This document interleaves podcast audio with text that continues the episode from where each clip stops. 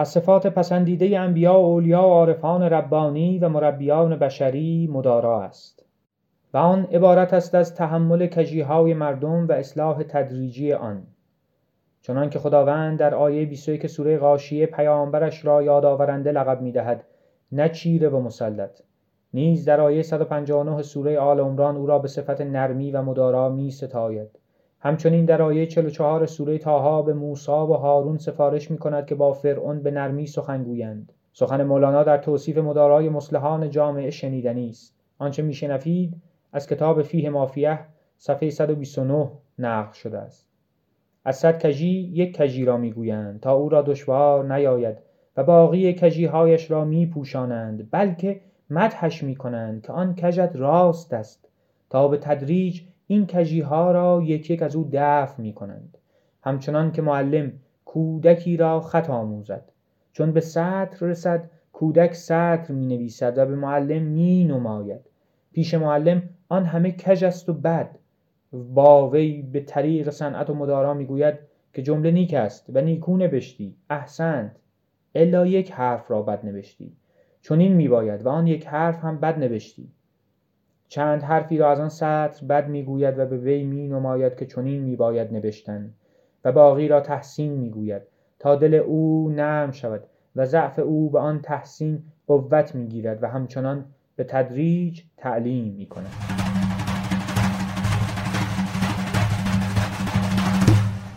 خانم ها آقایان سلام. به قسمت دوازدهم فاروس خوش آمدید.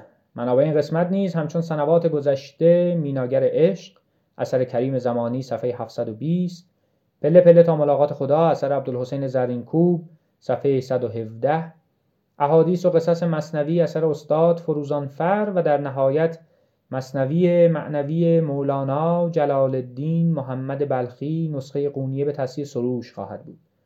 من علیرضا صحافزاده به همراه سهیل سازگار این پادکست را آماده کردیم. تا در کنار شما و با شما مصنوی معنوی مولانا جلال الدین محمد بلخی را بخوانیم. اما چه خواندنی؟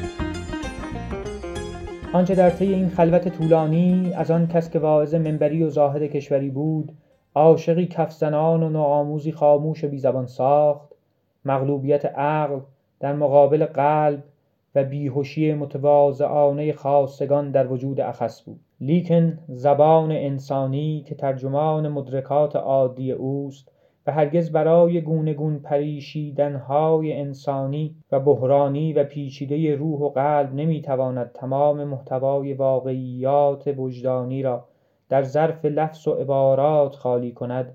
برای این حال که در مرزهای بین جنون این سو و آن سو می‌شد جز عشق هیچ تعبیر دیگری نمی‌توانست پیدا کند. چیزی که خود مولانا هم جز با آن نام برایش ممکن نبود آنچه را نسبت به شمس احساس می کرد تعبیر کند. اما مولانا که از این حال به عشق تعبیر می کرد می دانست که تمام شور و اشتیاق و میل و جذبه وی در آنچه این لفظ قادر به تداعی بود گنجانده نمی شود عشق اما عشقی که به آنچه انسانهای عادی انسانهایی که همه عمر آنها در خور و خواب و خشم و شهوت میگذرد و در ورای این جمله نیز اگر چیزی می جویند یا به چیزی می اندیشند جز به جلب نفعی دفع ضری و یا تأمین خاطری نظر ندارند از این لفظ در نظر می آورند هیچ نسبت نداشت. عشقی یگانه بیمانند و ماورای تجربه عادی که خاص را به اخص می پیوست طالب کمال را به کامل طالب کمال را به کامل طالب متصل می ساخت این حال را مولانا عشق می خواند و مریدان و یارانش هم از آن به همین لفظ تعبیر می کردند اما لفظ عشق حتی در متعالی ترین مفهوم انسانی خود جز سایه‌ای بیرنگ و یا شبهی اسیری از واقعیت این حال را تصویر نمی کرد. ارتباط او با شمس حالی ورای توصیف بود. چیزی بود که طالب را در مطلوب محو می کرد عاشق و معشوق را اتحاد معنوی می‌داد و هر دو را در کمالی برتر به ماورای هویت محدود خیش میکشانید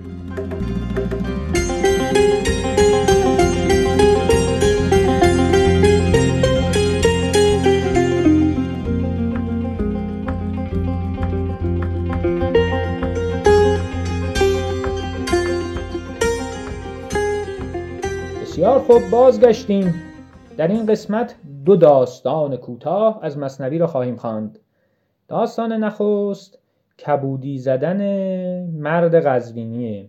کبودی زدن همون تتو کردن امروزی خودمونه. فقط اون موقع ها تتو کردن همچین به این راحتی نبود بری بشین این طرف نقاشی کنه بیاد. همچین بفهمی نفهمی درد داشت. یه جورایی از این حال خوشگل کننده ها در حال حاضرش خارج بود و اون کسی که می‌رفت در واقع تتو می‌کرد اون زمان.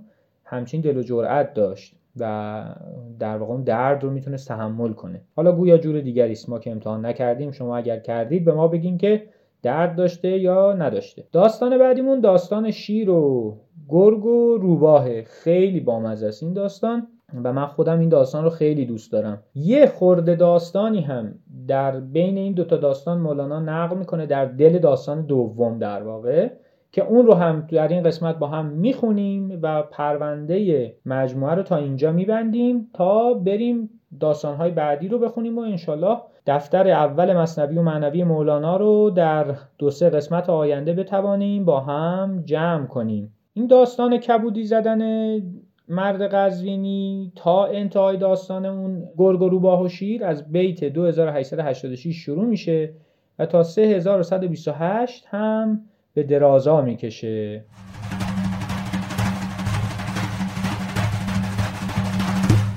همونطور که گفتم یه مرد قزوینی صبح بلند میشه میره هموم دلاکو می‌بینه صدا می‌کنه میگه مشتی بیا.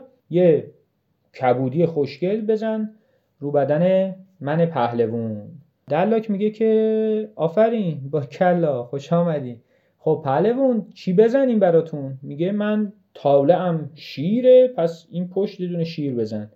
میگه حالا باشه شیر رو می‌زنیم. کجا بزنیم؟ میگه روشونه میگه بخواب ببینم. قزوینی میخوابه و اوستای تتوکار هم دست به کار میشه. سوزن اول رو می‌زنه از قزوینی دادش میره هوا. آی! میگه چی شد؟ میگه که آجی داری چیکار می‌کنی؟ میگه که شما گفتی تتو کن دیگه دارم می‌زنم. میگه از کجا داری شروع می‌کنی؟ میگه که از دمش میگه بابا دومو ولش کن. یه شیری بکش که حالا دم نداشته باشه. اوستای دلاک میگه یا فضل این قسمت امروز ما به کجا می‌کشه؟ دومو ول می‌کنه میره از شکم بکشه دوباره قزوینی داد و هوار می‌کنه. میگه شکم رو ولش کن میاد سر رو بکشه دوباره داد و هوار می‌کنه. میگه سر رو ولش کن اوستا ناراحت میشه. سوزن می‌زنه زمین میگه مرد حسابی آخه این شیری که تو می‌خوای که نه دوم داره نه شیکم داره نه سر داره خود خدا نیافریده. من چی جوری بکشمش؟ و داستان اینجا تمام میشه. البته که مولانا یه نتیجه گیری در انتهای داستان می‌کنه که حالا بریم بیایم ابیاتش رو هم بخونیم تا اون نتیجه گیری هم داخل ابیاتش با هم ببینیم که چیه و اصلا مرادش از بیان این داستان چی بوده.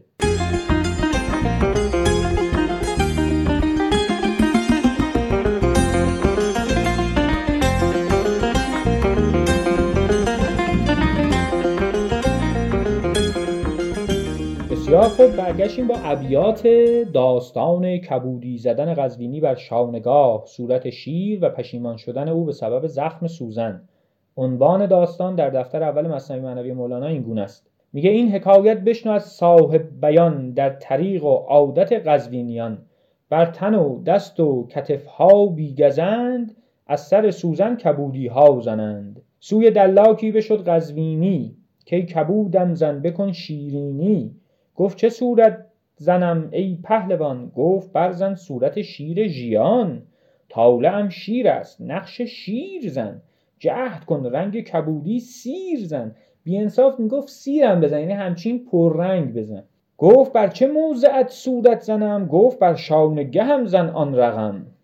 چون که او سوزن فرو بردن گرفت درد آن در شانگه مسکن گرفت. پهلوان در ناله آمد کی سنی؟ مر مرا کشتی چه صورت می‌زنی؟ میگه سوزن اوله که زد این آقای پهلوان گفتش که آقا کشتی ما رو چیکار داری می‌کنی؟ گفت آخر شیر فرمودی مرا. گفت از چه عضو کردی ابتدا؟ گفت از دمگاه آغازیدم. گفت دم بگذار ای دو دیدم. از دم و دمگاه شیرم دم گرفت. دمگه او دمگه هم محکم گرفت. میگه از دم شروع کردی نفس من گرفت. جانب دیگر گرفتان شخص زخم بی محاوا و مواسایی و ره.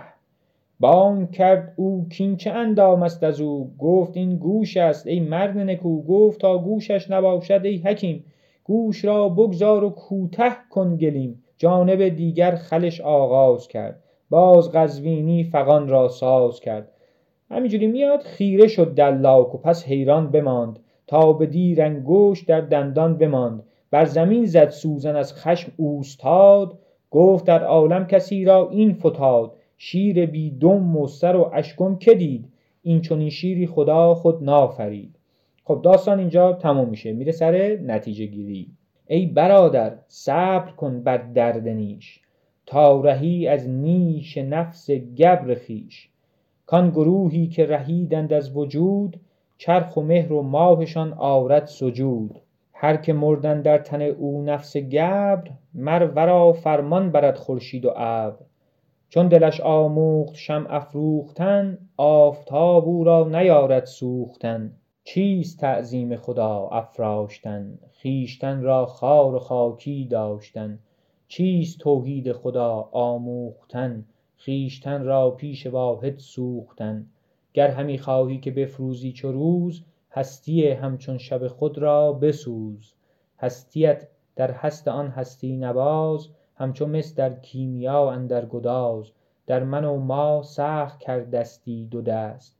هست این جمله خرابی از دو هست. آرزم خدمتون که مولانا در این ابیات داره اشاره می‌کنه که بر نیشی که در واقع می‌زنیم تا اون نفسمون رو پالایش کنیم و نفسمون رو صاف کنیم نفس روانمون حالا به یه عبارتی میشه گفت و خشم رو ازش دور کنیم چه می‌دونم طمع رو دور کنیم دیگری دوستی رو بهش اضافه کنیم مهر و محبت و احسان و لطف و کرم رو بهش اضافه بکنیم و اون نفس رو پاکیزه کنیم اون نیشه رو باید بپذیریم درد داره ولی اشکال نداره. در عوض یه شیر خوشگل پشتمون در میاد بعد میریم لخ میشیم پوزشو میدیم. البته هر جای لخ نشین خوب نیست. و میگه اون کسی که دلش آمی یاد می‌گیره که شم روشن کنه اون دیگه حتی آفتاب همونو نمیسوزونه. یعنی مثل ابراهیم میشه. میره تو آتیش سالم میاد بیرون.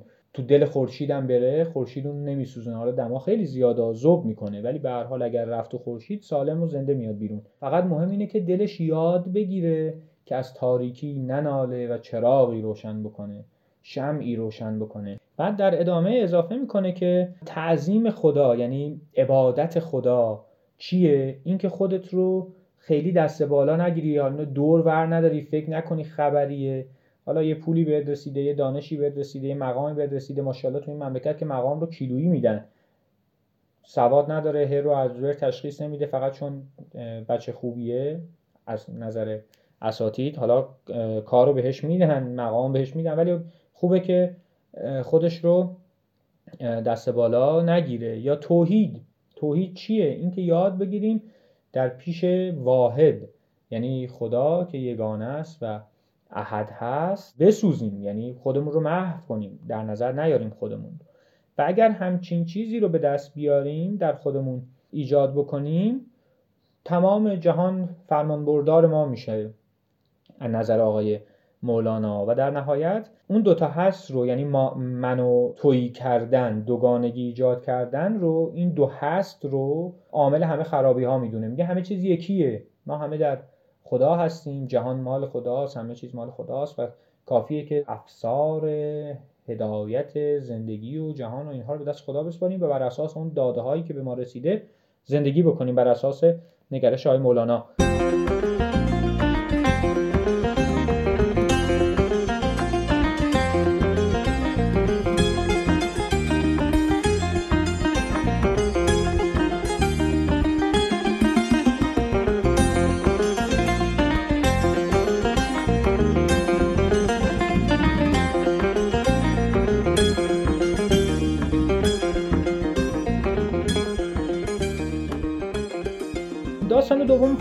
بامزه است. میگه که یه روز شیر و گرگ و روباه تصمیم می‌گیرن که ستایی با هم برن شکار. خب شیر به حال سلطان جنگل بزرگمنشی کرده که با این دوتا اومده شکار دیگه. حالا خواسته که بچه ها دلشون نگیره. با اینا میره شکار و یه شکارهایی می‌زنن. سه تا حیوان شکار می‌کنن. خرگوشی و مثلا بزی و آهوی و فلان اینها. یه گاوی می‌زنن یه آهوی می‌زنن یه خرگوشی. میان و توی اون بیشهزار میشینن و شیر رو می‌کنه به گرگ میگه که گرگ پاشو اینا رو قسمت کن ببینم.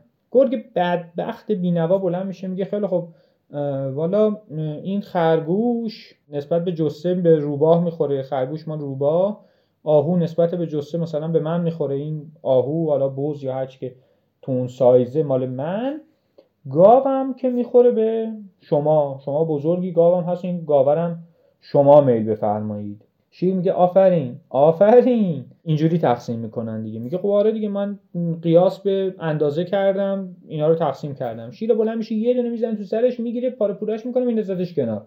رو با یه نگاهی می‌کنه می‌بینه این شیره چرا گرگر همچین کرد. شیر میشینه آروم دوباره کنار رو به روباه میگه که عزیزم قسمت کن ببینم شما چگونه قسمت می‌کنی.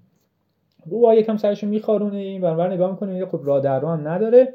میگه که والا جناب شیر این خرگوش رو من فکر می‌کنم که شما صبح میل بفرمایید به عنوان صبونه این در واقع آهو بوز و اینها که سایزش متوسطه رو به عنوان ناهار شما میل کنید. برها صبونه کم زدی ناهار یکم پرپیمونتر باشه. گاوم که خب اصلا شب دیگه حسابی برجه کردیم و من رفتی گشنت شده حسابی این گاورم شب بخور. شیر نگاهی می‌کنه میگه باری کلا آفرین چه خوب قسمت کردی. این چونین قسمتگری را از که آموختی رو با میگه حالا از سرگذشت گرگ آموختم. تو گرگ اونجوری قسمت کرد زدی گره خورد به هم دیگه. من از سرگذشت گرگ یاد گرفتم که این چنین قسمت کنم. شیرم یه نگاهی می‌کنه میگه آفرین. حالا که فهمیدی چجوری باید قسمت کنی هر ستاش مال خودت. برو حالشو ببر.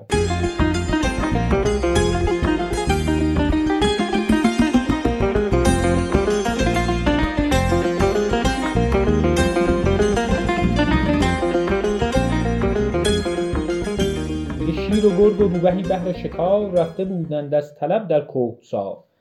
تا به پشت همدیگر بر سیدها سخت بربندند بار قیدها. هر سه با هم اندران صحرای ژرف صیدها گیرند بسیار و شگرف. گرچه زیشان شیر نر را ننگ بود لیک کرد اکرام و همراهی نمود. همون که گفتیم دیگه شیره اینجا در واقع محبت کرده با این آمده چون که رفتند این جماعت سوی کوه در رکاب شیر با فر و شکوه گاو کوهی و بز و خرگوش زفت یافتند و کار ایشان پیش رفت. هر که باشد در پی شیر حراب کم نیاید روز و شب او را کباب. چون ز که در بیشه آوردندشان کشته و مجروح در خونکشان گرگ و روبه را طمع بود اندران که رود قسمت به عدل خسروان. هر که باشد شیر اسرار و امیر او بداند هرچه اندیشد ضمیر. هین نگه داره دل اندیشه خو دل ز اندیشه بدی در پیش او. اینجا اشاره می‌کنه که این روباه و گرگ تو فکرشون این بود که نکنه شیره مثلا اینو بد قسمت بکنه اینا و شیر چون در مقام سلطان جنگله و عالم اونجا دیگه هد همه ایناست بالای همه ایناست زمیر اینا رو انگار می‌تونه بخونه و شیره حد زده که اینا دارن به چی فکر می‌کنن. بعد مولانا اینجا اشاره می‌کنه هین نگه داره دل اندیشه خو دل ز اندیشه بدی در پیش او. یه بد فکر نکنیم یا به چیزهای بد فکر نکنیم. شاید با امید فکر کنیم به چیزهای خوب فکر کنیم امیدوارانه فکر کنیم. بعد به بدی ها فکر نکنیم به اتفاقای بدی که می‌تونه بیفته فکر نکنیم. من خودم نقشکار ذهنی دارم فراوان از این کارا می‌کنم ولی شما نکنید خوب نیست. شیر چون دانست آن وسواسشان وا نگفت و داشت آن دم پاسشان. لیک با خود گفت بنمایم سزا مر شما را ای خسیسان گدا. مر شما را بس نیامد رأی من زن نتانین است در اعطای من. ای عقول و رأیتان از رأی من از عطاهای جهان آرای من. این چنین زن خسیسانه به من مر شما را بود ننگان ز من. وارهانم چرخ را از ننگتان تا بماند در جهان این داستان. شیر با این فکر می‌زد خنده فاش بر تبسمهای شیر ایمن مباش. مال دنیا شد تبسمهای حق کرد ما را مست و مغرور و خلق. فقر و رنجوری به هستت ای سند کان تبسم دام خود را برکند. میگه شیر اینا که داشتن همینجوری نگاه می‌کردن ماجرا اینا شیر که می‌دونست تو فکر اینا چی میگرده میخندید و منتظر بود سر فرصت که حساب اینا رو برسه و بهشون حالی کنه که به لطف شیر که اینجا سلطان جنگل و در واقع حاکم این هاست اینجوری زن نبرن. از اون ور مولانا اشاره هم می‌کنه که مال دنیا پول و ثروت و مقام و جاه و اینها خنده های حق خنده های خداست. ما از دور می‌بینیم که چیزه ولی وقتی رفتیم جلو اون وقت می‌ذاره تو کاسمون. امیدوارم این کارو نکنه. حالا فعلا یه مقدار پول بده چون اوضاع خیلی خرابه و ما دیگه کفگیر که چرس کنم سایر چیزها هم به ته دیگ خورده و با این گرانی ها و مصیبت ها نمی‌دونیم چجوری باید سر بکنیم. امیدوارم که شما همه سلامت باشید و از پس مشکلات و گرفتاری ها بر بیاید. بگذاریم برگردیم به داستان شیر و گرگ و روباه گفت شیر ای گرگ این را بخش کن.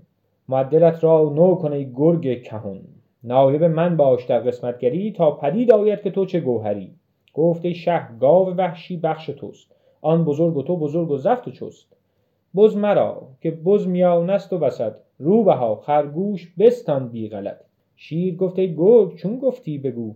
چون که من باشم تو گویی ما و تو. گرگ خود چه سگ بود کو خویش دید؟ پیش چون من شیر بی مثل و ندید. گفت پیش ای خری کو خود خرید. پیشش آمد پنجه زد او را درید. چون ندیدش مغز و تدبیر رشید در سیاست پوستش از سر کشید. گفت چون دید منت از خود نبرد این چنین جان را بباید زار مرد. چون نبودی فانی در پیش من فضل آمد مر تو را گردن زدن. گرگ را برکند سر آن سرفراز تا نماند دوسری و امتیاز. بعد از آن رو شیر با روباه کرد. گفت این را بخش کن از بحر خرد. سجده کرد و گفت که این گاو سمین چاش خوردت باشد شاه گزین. من برعکس گفتم گاو داد صبونه بخوره. وان بز از بحر میان روز را یخنهی باشد شه پیروز را. وان دگر خرگوش بهر شام هم. شبچره این شاه با لطف و کرم. گفت ای روبه تو عدل افروختی. این چون این قسمت ز کی آموختی؟ از کجا آموختی؟ این ای بزرگ گفت ای شاه جهان از حال گرگ. گفت چون در عشق ما گشتی گرو هر سه را برگیر و بستان و برو. روبها چون جملگی ما را شدی چونت آزاریم چون تو ما شدی. ما تو را و جمله اشکاران تو را. پای بر گردون هفتم نه برا. چون گرفتی عبرت از گرگ دنی پس تو روبه نیستی شیر منی. عاقل باشد که عبرت گیرد از مرگ یاران در بلای محترز. روبهان دم بر زبان صد شکر راند که مرا شیر از پی آن گرگ خواند. گر مرا اول بفرمودی که تو بخش کن این را که بردی جان از او پس سپاس او را که ما را در جهان کرد پیدا. از پس پیشینیان تا شنیدیم آن سیاست های حق. بر قرون ماضیه اندر سبق تا که ما از حال آن گرگان پیش همچو روبه پاس خود داریم بیش. و ادامه تموم میشه دیگه اینجا داستان. قضیه اینه که نتیجه گیریش اینجوری که اولا که خدا رو شکر که ما در این عصر به دنیا آمدیم و می‌تونیم از حال گذشتگان عبرت بگیریم و بدونیم چه بلاهایی سر اونها آمده و راحت تر زندگی کنیم. البته اونایی که بعد از ما میان احتمالا وضعشون بهتره. خوبه که ما از گذشته و اون آنچه که اتفاق افتاده عبرت بگیریم. عاقل که از گذشتهش عبرت بگیره. عاقلان باشد که عبرت گیرد از مرگ یاران در بلای محترز از مردن افراد و گذشتگان و اتفاقهایی که براشون افتاده عبرت بگیریم دیگه. یعنی تجربه رو تجربه نکنیم. از تجربه دیگران یاد بگیریم. اینجوریه که در واقع داریم از عقلمون استفاده می‌کنیم. حیف اینو آکمن ببریم تحویل بدیم. این رو هم بگم مأخذ این حکایتی که خوندیم در کتاب نصر در از ابو سعید آبی باب چهاردهم هست و در محاضرات الادبا جلد دو صفحه 417 هم اومده و در واقع مولانا برای این داستان هم منبع و مأخذ داشته. قبل از اون هم افرادی بودن که به این داستان اشاره کردند. بریم بیایم اون داستان کوچک کوتاه که حالا اصلا داستانش خورده روایت طوره. وسط این دوتا داستان مولانا نقلش کرده رو هم براتون بخونم و این قسمت رو جمع کنیم.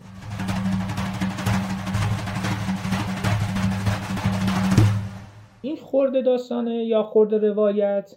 اینجوریه که یکی میاد در خونه معشوقشو می‌زنه میگه کیه؟ میگه منم. میگه برو الان وقت تو اومدن نیست مامانینا خونن. خونه شلوغه بیای تو سه میشه. هر وقت یاد گرفتی که منم منم نکنی تو نیم منم نیستی آجی. چی میگی منم منم؟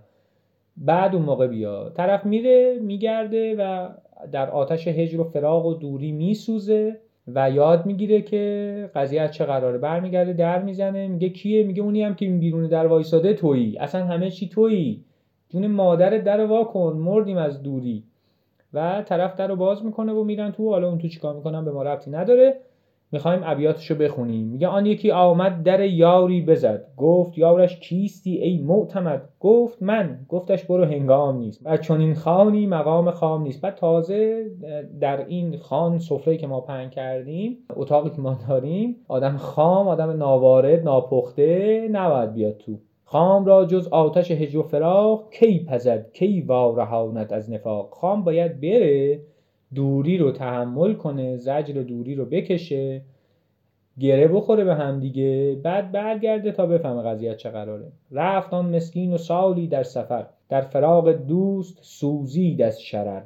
پخته گشت سوخته پس بازگشت باز گرد خانه هم بازگشت حلقه زد بر در به صد ترس و ادب. تا به نجهد بی ادب لفظی ز بانگ زد یارش که بر در کیستان گفت بر در هم تویی ای دلستان گفت اکنون چون منی ای من درا نیست گنجایی دو من را در سرا نیست سوزن را سر رشته دوتا چون که یکتایی دری سوزن درا مثالش هم چیه؟ میگه وقتی شما قدیما من یادمه مادرم هر وقت می‌خواست یه چیزی بدوزه و اینها این سوزنده رو با نخره می‌داد. من نخو از تو این در واقع سوراخ سوزن رد می‌کردم. این که تفریحات کودکی ما بود دیگه پلی و اینها هنوز نبود و گوشی و موشی هم که تعطیل بود اصلا. یا فوتبال بازی می‌کردیم یا نخ رو از سوراخ سوزن رد می‌کردیم. کار دیگه دستون بر نمیومد اینجا هم مولانا به همون اشاره می‌کنه. میگه شما وقتی نخ می‌خوای از این سوراخ سوزن که خیلی ریزه رد بکنی نخ اگه سرش دوتا شده باشه رد نمیشه. بعد یکتا باشه بعد یه دست باشه. تا بتونه از اونجا بره داخل و این ما و منی رو باید بذاریم کنار.